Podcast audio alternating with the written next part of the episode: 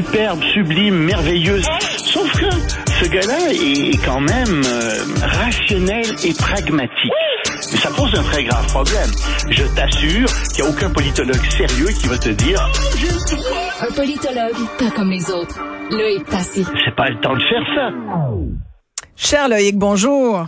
Bonjour Isabelle. Bon, COP27, est-ce qu'on peut dire que les négos, ça avance pas fort, cher Loïc? Mais ça bloque même, ouais, ça bloque carrément. Complètement. Il y a d'abord l'Europe qui bloque en ce moment parce que l'Europe dit, écoutez, d'accord, on veut bien donner de l'aide, mais il faut que la Chine en fasse partie aussi. Et donc ça, c'est pas une chose que la Chine veut faire. Et puis on dit, l'Europe dit aussi, ben, aux pays en voie de développement, faut aussi que vous baissiez vos émissions de gaz à effet de serre, parce que sinon ça sert à rien. Alors ça pose un vrai problème. Et puis, dans les pays en voie de développement, les gens disent, oui, mais nous, en fait, on veut continuer à... On veut exploiter nos ressources de charbon, de pétrole et de gaz. Et en fait, derrière tout ça, il y a un problème qui est bien plus considérable.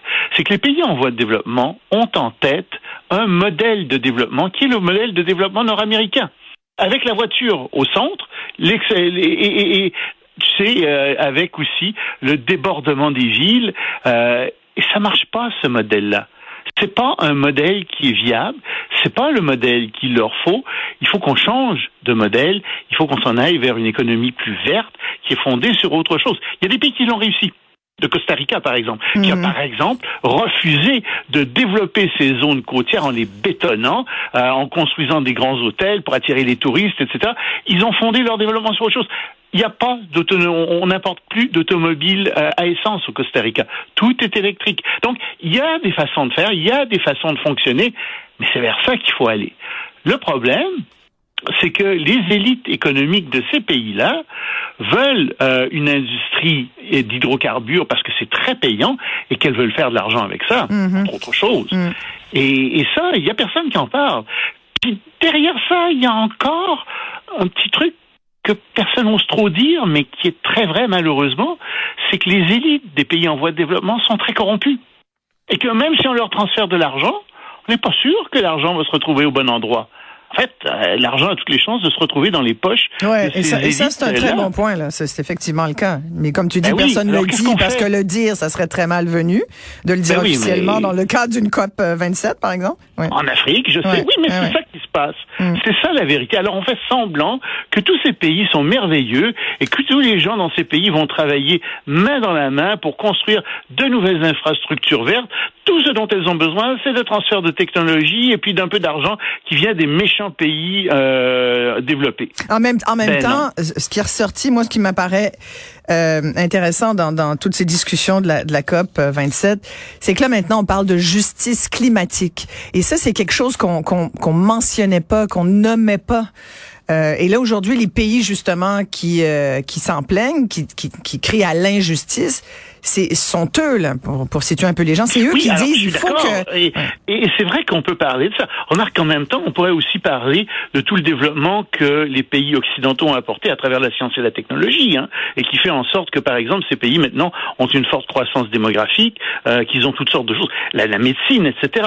Tu sais, on a tendance un peu à trop catégoriser et isoler. Mais... je veux bien croire. Disons que il faut les aider. Mais tu sais, tu parlais de l'Afrique. Loïc, l'Afrique, c'est le parent pauvre de tout ça. Quand tu regardes les conditions, les conditions climatiques aussi. Exact. Mais t'as une crise démographique en Afrique. Oui, complètement. Galopante. Ouais. La population de l'Afrique double tous les 10 ans. Ouais. Il n'y a pas à me dire que ça aide. Ah non, puis sûr. Derrière ça, ben, il y a des problèmes religieux. C'est parce que t'as des imams, t'as des prêtres, etc., qui disent, ah oui, faites autant d'enfants que vous le pouvez. Ouais. Ben non. Qui interdisent la contraception, ben non, c'est pas une bonne idée de faire ça, parce que ça permet pas à ces sociétés de se... Mais là, c'est de l'ingérence culturelle. Là, t'es dans la culture. Et il faut y rentrer. Ouais, mais là, on n'a pas le choix. Ouais. On n'a pas le choix d'y rentrer puis de dire, non, ça vient avec. tout ça. Parce que si on vous donne notre technologie, si on vous donne nos avancées, faut comprendre que ça, c'est pas venu de nulle part. C'est pas venu tout ça. C'est venu d'une certaine conception de la société. Et si vous voulez vivre avec ces technologies-là, merveilleux, mais il va falloir que votre société s'adapte, par exemple. Ouais. Parce que sinon, ça va mener à la catastrophe. Voilà. J'aimerais qu'on parle un petit peu de Twitter, un réseau social qui fait beaucoup jaser depuis son achat par Elon Musk. Oui. Et là, on a vu... qu'on a dit une bêtise. Enfin, c'est moi qui l'ai dite. J'ai dit qu'il allait devenir président des États-Unis. Quelqu'un m'a écrit, m'a dit, mais monsieur Tassé, il n'est pas né aux États-Unis, puis il n'est pas né de parents américains. Il ne peut pas devenir président. Mais c'est un bon point, remarque, d'un auditeur, mais c'est une image pour nous montrer qu'il était omnipotent, quasiment. Oui, exactement. Mais là, tu sais, bon, il a fait un ultimatum cette semaine en disant à ceux qui restaient, ceux qui n'avaient pas déjà été congédiés, il leur a dit, si vous restez, vous avez quasiment, là, je vais dire, il a pas dit signer avec votre sang, mais c'est un peu ça, coché en bas de la page, dans le petit carré, êtes-vous prêt à vous dévouer corps et âme pour Twitter? Oui. Et là, donc, ils ont fermé les bureaux de Twitter parce que, finalement, il y a plein d'autres employés qui ont dit non, finalement. Écoute, il y avait 7600 employés chez Twitter. Ouais. Il en a renvoyé la moitié. Ouais. De la moitié qui reste, il y en a plein qui ont décidé de partir parce qu'on ne sait pas de bon sens. Mais je te donne un autre chiffre qui est très intéressant, qui, moi, m'écœure fondamentalement. C'est-il que ce gars-là a réussi à décrocher, je pense que c'est sur 10 ans, là, il a réussi à décrocher, à se faire payer comme salaire par Tesla 56 milliards de dollars. 56 milliards de dollars, j'ai ramené ça à d'autres chiffres là, parce que ça n'a aucun bon sens là. Mais en comptant qu'il travaille 300 jours par semaine, à 10 heures par jour, ça revient à dire qu'il va se faire payer 1,9 million de dollars de l'heure. C'est fou, hein? Ouais. C'est l'équivalent, ça, de 76 000 personnes qui travaillent à 50 000 dollars US par année. Ouais. Alors, tu peux dire, ouais, faut que vous travailliez fort, etc. Mais attends, il gagne, lui, l'équivalent, en un an, du salaire de 76 000 personnes. Tu dis qu'il fait... Alors, moi, je veux bien travailler fort. À ce prix-là, sais-tu, je travaillerais très, très fort. Mais écoute, si je suis sur le site de Tesla. Mais ça, c'est juste son salaire chez Tesla. Mais il y a un salaire qui cumule dans les autres entreprises qu'il a. Et chez Twitter, je suis sûr qu'il s'est décroché un salaire pas possible. Mais il gagne plus sur Twitter, d'accord? Il gagne plus en un an, il gagne 5,6 milliards de dollars minimum. Il gagne plus que le chiffre d'affaires de Twitter qui est de 56 milliards de dollars par année. Ben, écoute, moi je suis sur le site de Tesla. Le chiffre d'affaires de Tesla, c'est en 2021, c'était près de 54 milliards. Ils peuvent pas y donner tout ça en salaire. Mais oui, mais c'est ça le problème avec Elon Musk, c'est qu'il vend du vent. Et c'est un gars qui est excellent pour faire toutes sortes de...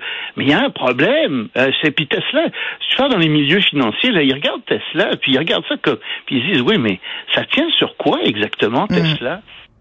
Puis il y a pas mal de problèmes avec toutes les entreprises de Musk. C'est beaucoup des promesses. Mais il n'a pas livré tant que ça. Puis en ce moment, il est en train de détruire Twitter. Parce qu'il fait du micromanagement, parce qu'il a chassé, semble-t-il, quelque chose comme le 3/4 des employés de chez Twitter, puis chez Twitter, ils vont être obligés de mettre la clé dans la porte, là, parce qu'il ne restera plus personne bientôt.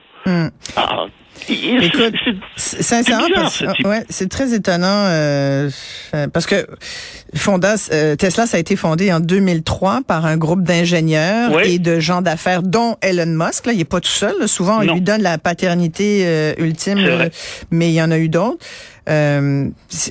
Faudrait voir comment c'est géré toutes ces entreprises là. Tu sais, là on parle beaucoup de Twitter parce que ça nous saute au visage à quel point sa gestion est autocratique, mais Tesla. Mais pour acheter, je pense pas dire de bêtises, mais pour acheter Twitter, il a emprunté à Tesla. Mais tout ça, ça a des répercussions là, mais à quel prix? Puis c'est parce que ça va avoir des répercussions sur ses finances, sur Tesla, etc. à plus long terme. Il est en train de faire fermer Twitter, littéralement. Puis il va faire. Moi, je pense qu'il gère très mal ces entreprises. Encore une fois, j'ai peur que. En tout cas, moi, je te dis, je ne mettrai pas un sou dans ces entreprises. C'est quelqu'un qui m'effraie plus qu'autre chose dans sa façon de gérer ces entreprises-là. Enfin, bon, on verra où il va aller, mais. Oui. C'est ça mon grain de sel là-dessus. Je te remercie infiniment, Loïc Tassé. Je te souhaite souhaite un bon week-end. Merci.